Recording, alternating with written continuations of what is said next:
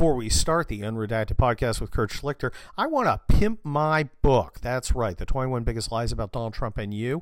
It's a sexual journey of discovery. Uh, oh wait, no, it's it's not any of that. Instead, it's ammunition for you to fire back on those pieces of walking human waste who trash our president and thereby trash you. The 21 biggest lies about Donald Trump and you. It's out from Regnery, conservative book place. You can get it on Amazon or other book locations.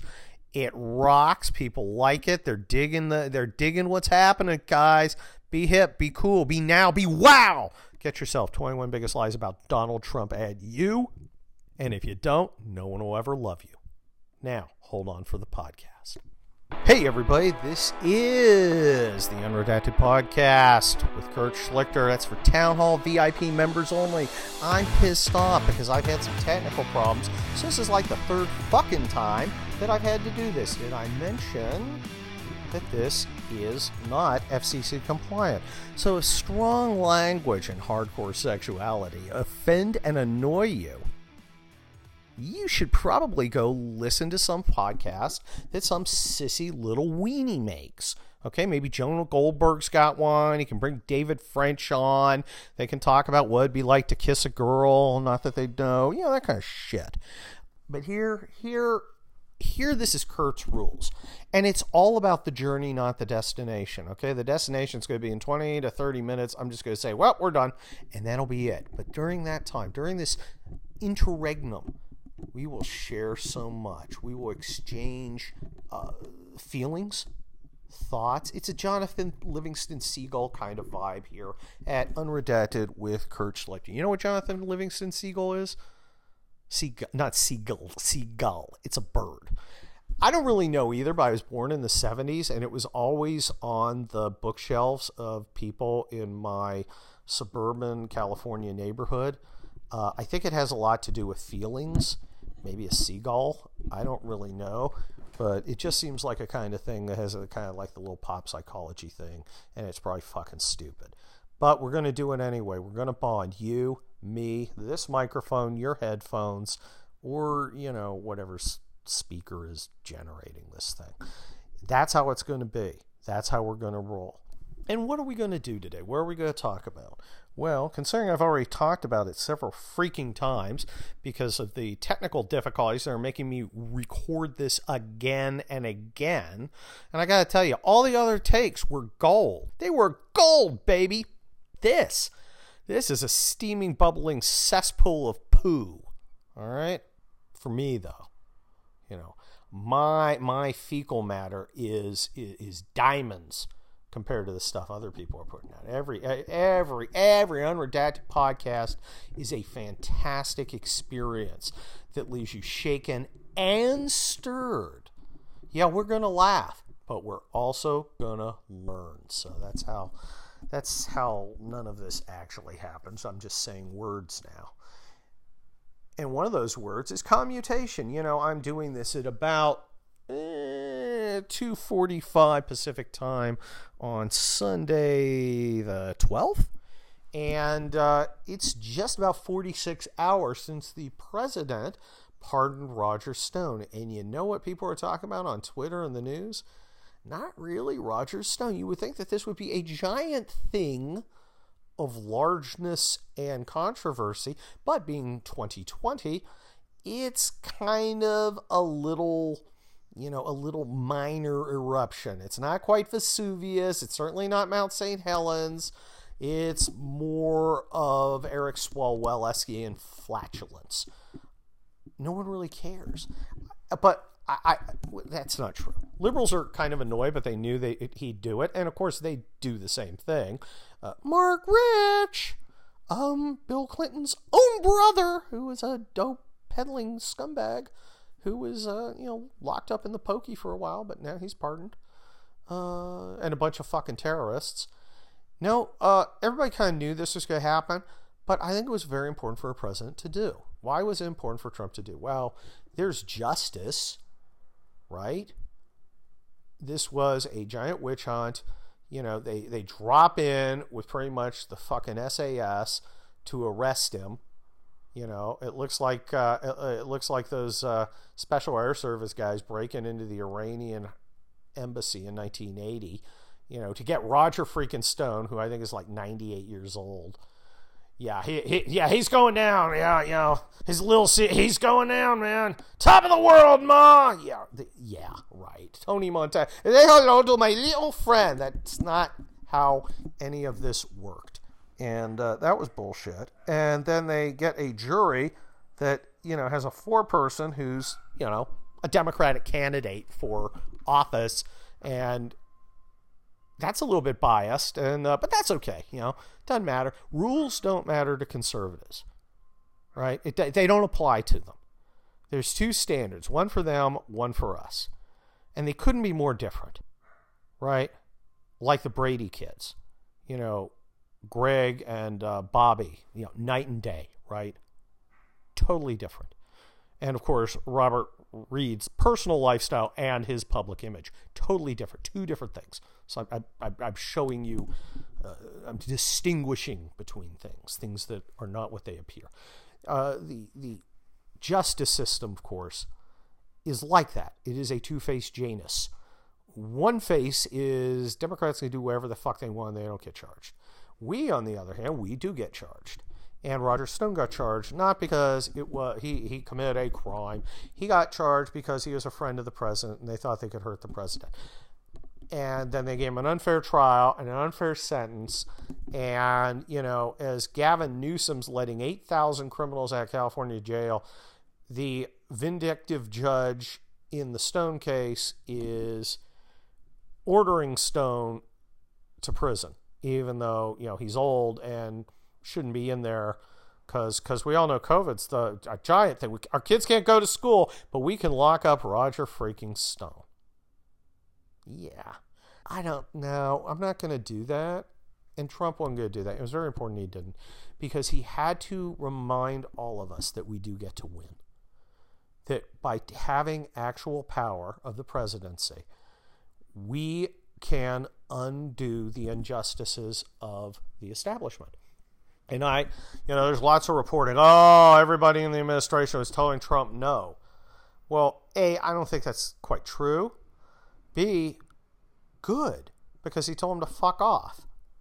And they should fuck off. All right? They should fuck off in a, uh, a fuck off festival that would shame Dirk Diggler. Okay? I'm not gonna, I, and I never explain my references. I'm not going to do that. No. Of course, Trump had to do it. Trump had to show that he stands up for us. And of course, you know, Roger Stone stood in for us. Roger Stone was a guy who represented the liberals attempting to crush us. And is Roger Stone a perfect vessel? Who's a fucking perfect vessel? All right. Maybe the Love Boat. Love Boat was always perfect. Julie was awesome. I mean, she was a, a coke huffing whore, like you know uh, Joe Biden's son. With you know, except she didn't like leave her, you know, crack pipe in the uh, Lido deck. But but you, you get what I'm saying, okay? Imperfect vessel. That's okay. We're all imperfect vessels. Trump stood up for us. Trump said, fuck you. Oh, did you hear the other thing? People were going, oh my gosh, Trump's going to give amnesty. Do you always hear that? You're always hearing how Trump's like right on the verge of giving people amnesty, and then he never freaking does. Could it be because he never really intended to? But they really want to believe he will because if Trump gives amnesty, doesn't that completely destroy him? I mean, how many of you guys are going to hang out? Well, you know, he gave amnesty, but you know, on the upside, he tweets some shit that's pretty funny. No. Now, if the president screwed us over by giving amnesty to DACA people, that would be that would be a problem because you know, and, and, they always hope that he's about to give amnesty to DACA people. I mean, they're like super excited about that because they know that if he gave amnesty to DACA people, well, that would pretty much be the end of the whole Trump era because all of us would be like, yeah, sure, I like his tweeting. But I got to draw the line at giving amnesty to DACA people, much less all the other people. Now, if you got me, eh, I, I'd be open to getting amnesty to DACA people. Why, why, why, Kurt, are you getting some? No. Shh. Take a chill pill. Hear me out. If I got something valuable enough in return, it'd have to be pretty freaking valuable. I'm not talking copper. I'm not talking silver. I'm not talking gold. I'm talking platinum and diamonds, baby. What do I get for it? What are you going to give me? I want something. But DACA people are hard working. Okay. There's lots of hardworking people. Why are we taking them away from their own home countries? These people are wonderful, skilled workers of love. How can we justify withholding them from their own countries? Huh? Talk about uh, reinforcing colonial. I want to decontone. I want to decolonialize American immigration. That's what I'm doing. We're decol. Oh, that this is good. Hold on. Let's work this. Let's think about this. I want to decolonialize American immigration policy by no longer taking the best and the brightest from other countries and bringing them here to be exploited and used while depriving their homelands of the excellent and excellence and greatness and goodness and stuff that they would generate. Oh, that's that's freaking great. Oh, I like that. Oh, I've got to make that a thing. I'm gonna make that a thing on Twitter. I've already um, I've already made a couple fun new things on Twitter. For instance, I changed my um, Twitter bio. Right. It now says Blue Lives Matter and Camo Lives Matter too. I'm doing that to uh, you know screw with the squares. And um, I think if you put you know something like that in there, it's kind of like the conservative equivalent of putting in your uh, putting in your pronouns. And I'm trying to think because I've said that before, but I think it was like on a different take of this uh, unredacted podcast where I discussed how putting Blue Lives Matter in your Twitter bio is, you know, like pronouns like Z or Zer, he or her. So, see, now I'm all wrapped up. I'm all confused. It's all just going crazy talk now. So, again, I told you this is a stream of courteousness. I don't have any intention of doing the like normal podcast where I have a topic. Here is my stack of research. I have uh, I have burned a whale oil lamp in the Library of Congress for several days as I have created a framework for discussion here in this podcast. That's not that's not how I roll. I just think of shit and say it. And one of the things I'm thinking of is another thing that happened on Twitter. I got a fight with Billy fucking Baldwin. Yeah, Billy Baldwin. And here, let me clarify something. Conservative Adam Baldwin is not one of these Baldwin brothers. He may have brothers of his own, but it's not. It's not like the Alec and Stephen and Billy Baldwin. And I think there's like another Baldwin. I think there's like Chet Baldwin. Okay, uh, I don't know. Was he in Porto movies?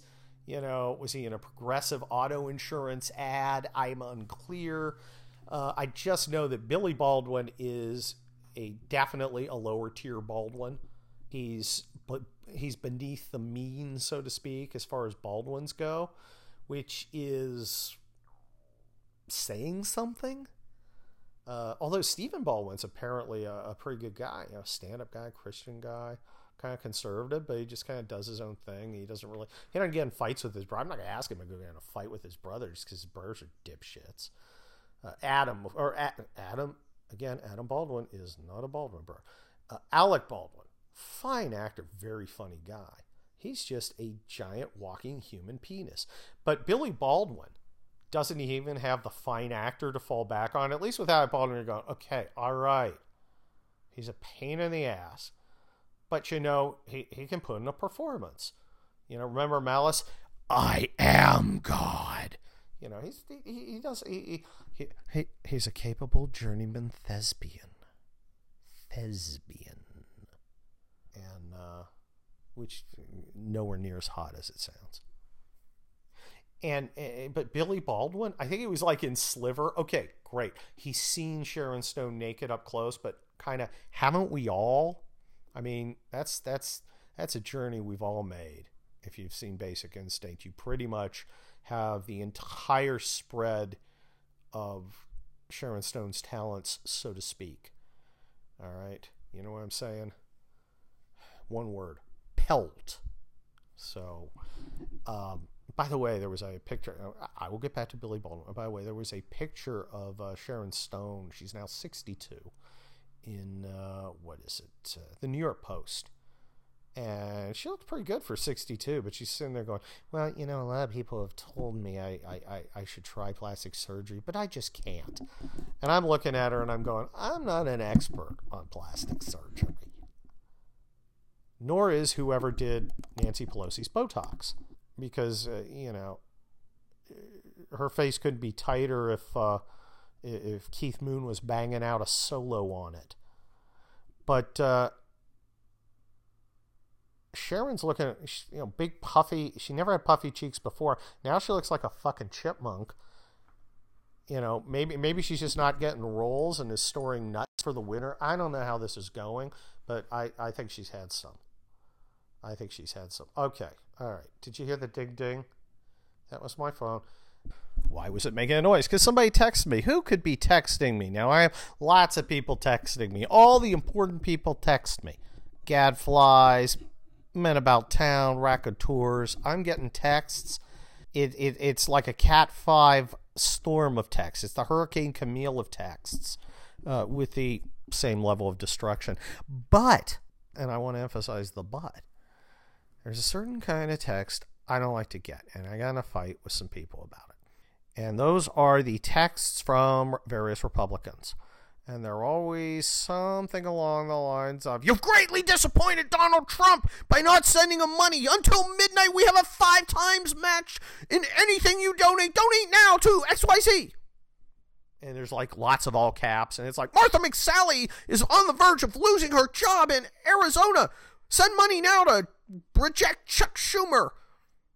You know, and, and, uh, all this stuff. Bulls say we're in trouble matching 15 times if you just send the money now. Well, look, shit, if you're matching 15 times, why don't you just send the 15 times? And then my 16th time doesn't mean too fucking much, does it, right? Am I.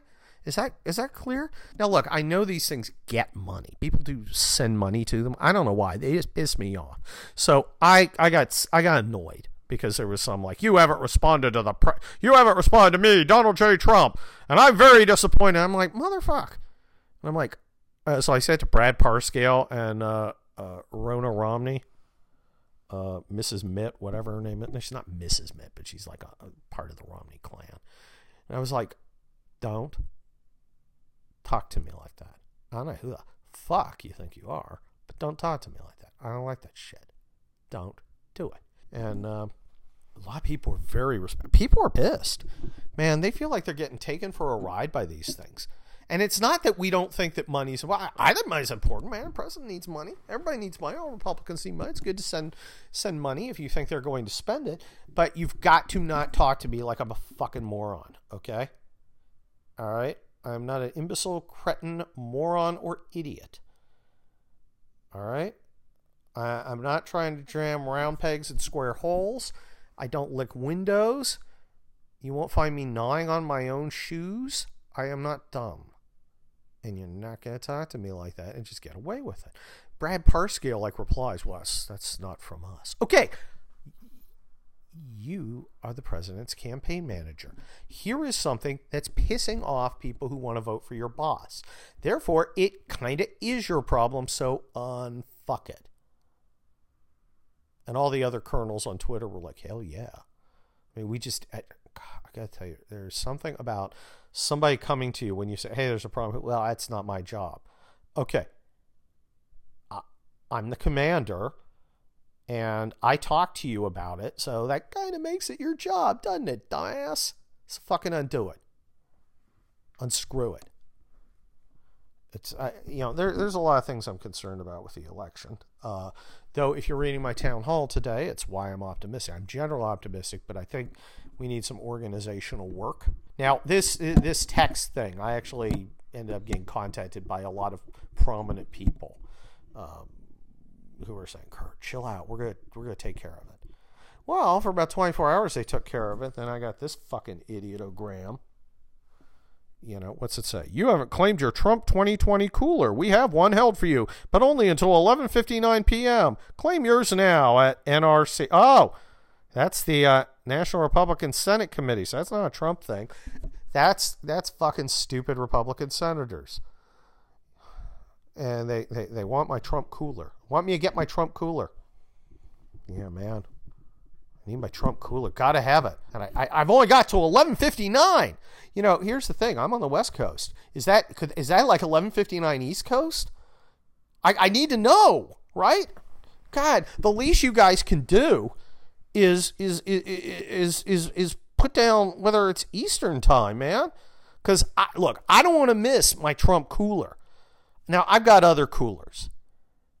I got Yeti and I got a fucking uh, uh, what are they? What are they? Great, I'm, I'm drawing a blank on coolers now, like a Kenmore or some shit, you know.